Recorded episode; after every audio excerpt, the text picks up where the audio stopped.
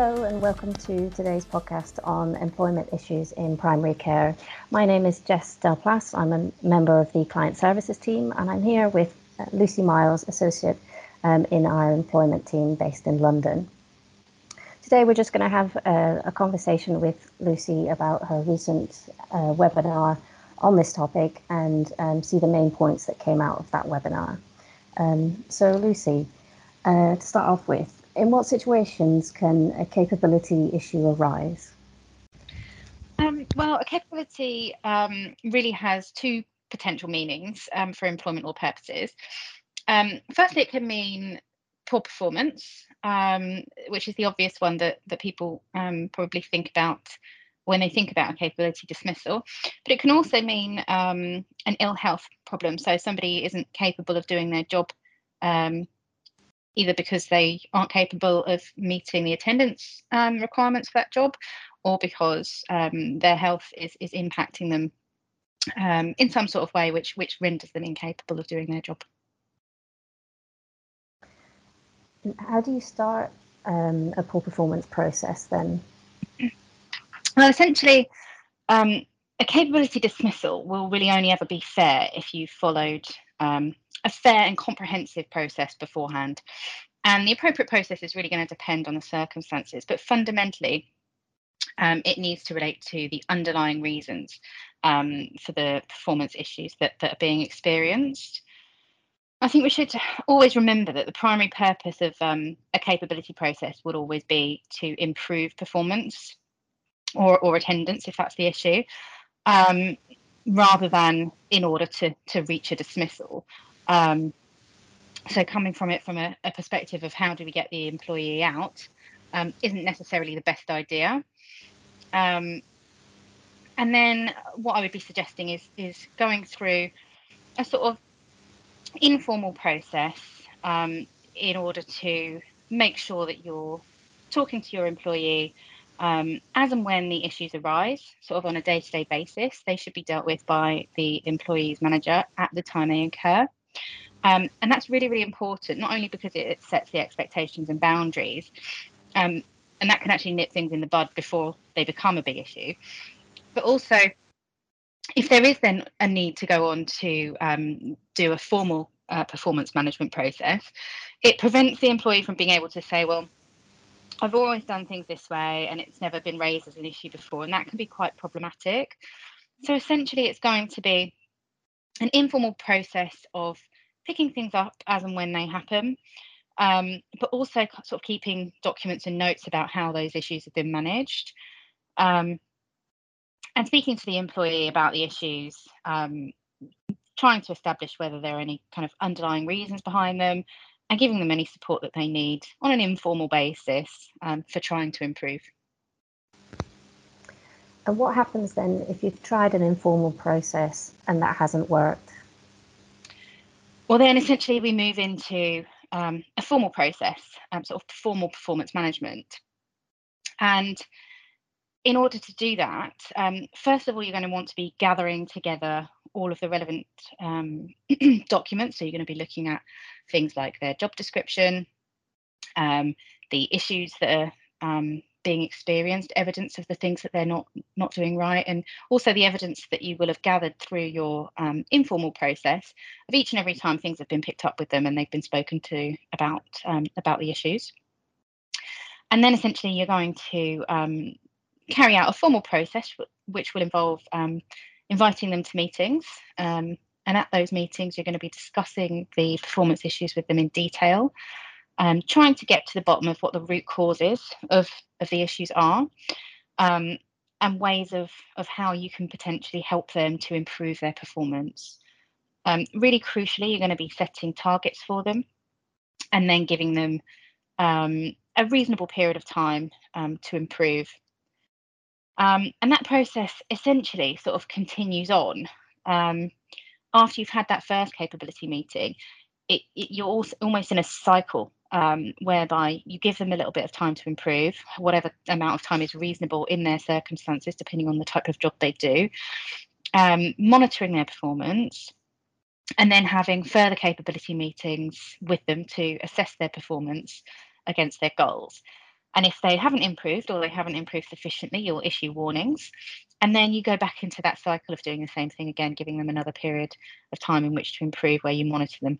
And that process then continues on until either their performance gets to a point where um, you're happy with it or where they're on a final written warning and they still haven't improved or haven't improved sufficiently um, so that the appropriate next step then becomes dismissal.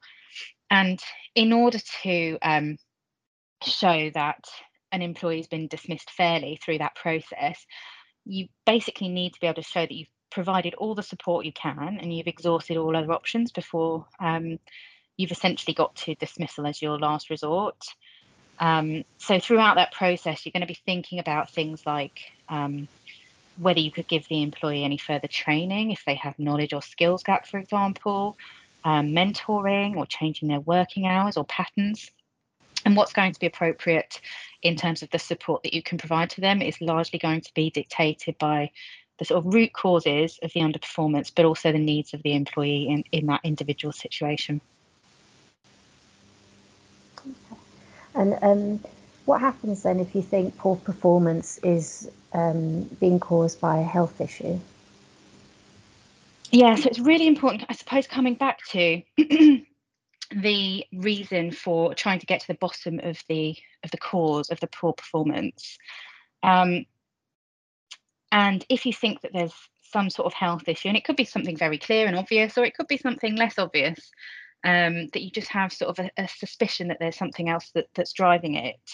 Um, it's really, really important to manage things quite carefully. Um, just to come back to when you have um, a capability concern, um, there are two real potential ways that a health problem um, can be managed. And firstly, it's if it's, it's the obvious one, I suppose, if the health issue is impacting on the employee's performance in their role. Or secondly, um, it's if the health issue is actually causing them significant absence. And it's the absence that's the issue rather than the performance. So, again, trying to separate out what the actual issue is. So, if you have an employee who's on long term sickness absence from work, for example, it's um, more appropriate to manage them through your absence management policy rather than through a performance management process. So the focus of your meetings with them is going to be on um, understanding their condition, its causes, um, what's contributing to it, perhaps, um, the treatment they're undergoing, um, their medication, their prognosis, and then really crucially, what measures you can put in place to support them and try to assist them with their return to work. Um, and being able to come back to work and um, maintain acceptable attendance levels in the workplace. And what you're going to want to be doing there is um, seeking advice from an occupational health service um, or potentially even the employees treating um, clinicians. And in those circumstances, it's really, really important that you don't dismiss an employee for um, their absence levels until you've managed things closely, you've got that medical advice, and it's very clear that there is no prospect, no realistic prospect of them being able to return to work in the foreseeable future. Um, Alternatively, the other scenario is where the employee is still at work, um, but you know or you might suspect that they have a medical condition which is um, contributing towards their performance issues. Now, in those circumstances, you're probably loosely going to want to be following the same performance management process that we have just discussed, that informal stage, and then moving on to the formal stage. But the process um, needs to focus much more closely on what can be done to support the employee. Um, and again, I would be suggesting that you seek input from an occupational health service or their treating clinicians throughout that performance management process. Um, and again, the focus is going to be on understanding their condition, the impact it has on their work, and any steps or measures that you can take um, to assist them to um, to perform to that that required standard. And the reason that I say you need to exercise a lot of caution where there's a health issue involved is because um, there's potential for that health condition to amount to a disability. And a disability under the Equality Act um, differs quite significantly from the sort of common perception of what amounts to a disability. So under the Equality Act, somebody can have a disability if they have a, a physical or mental impairment, uh, which has a substantial and long term adverse effect on their ability to carry out normal day to day activities. Now, it would normally be long term if it's lasted or it's expected to last um, for 12 months. So, not particularly long term, but 12 months is enough. Um, and in order to um, determine whether it affects them substantially on a day to day basis, you're going to want to be thinking about things like um, what the impact is on them in real terms in their everyday life. So, in relation to things like eating, sleeping, walking, talking, personal hygiene, socializing, all of those types of really fundamental things that we all do every day.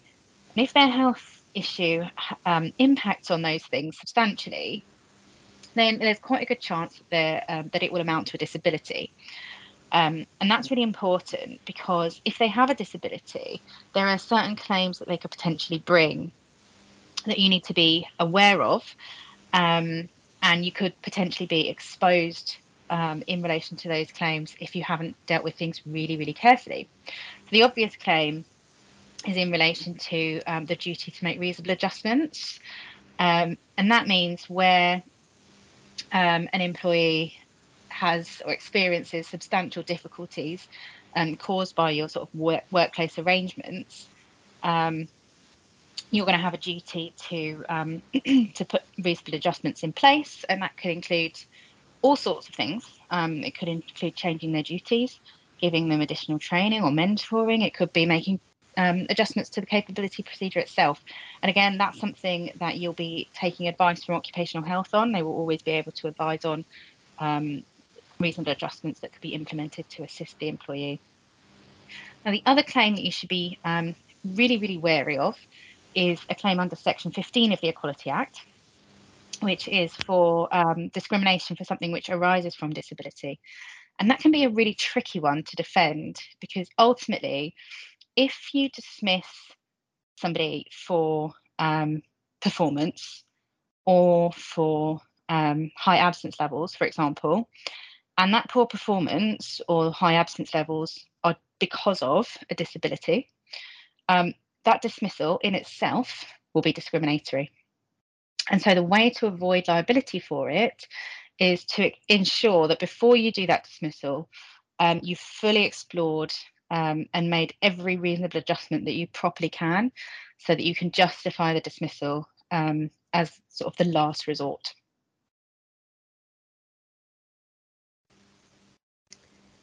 Thank you, Lucy, for that um, really interesting discussion um, on, the, on the key points to consider um, if an employment issue arises.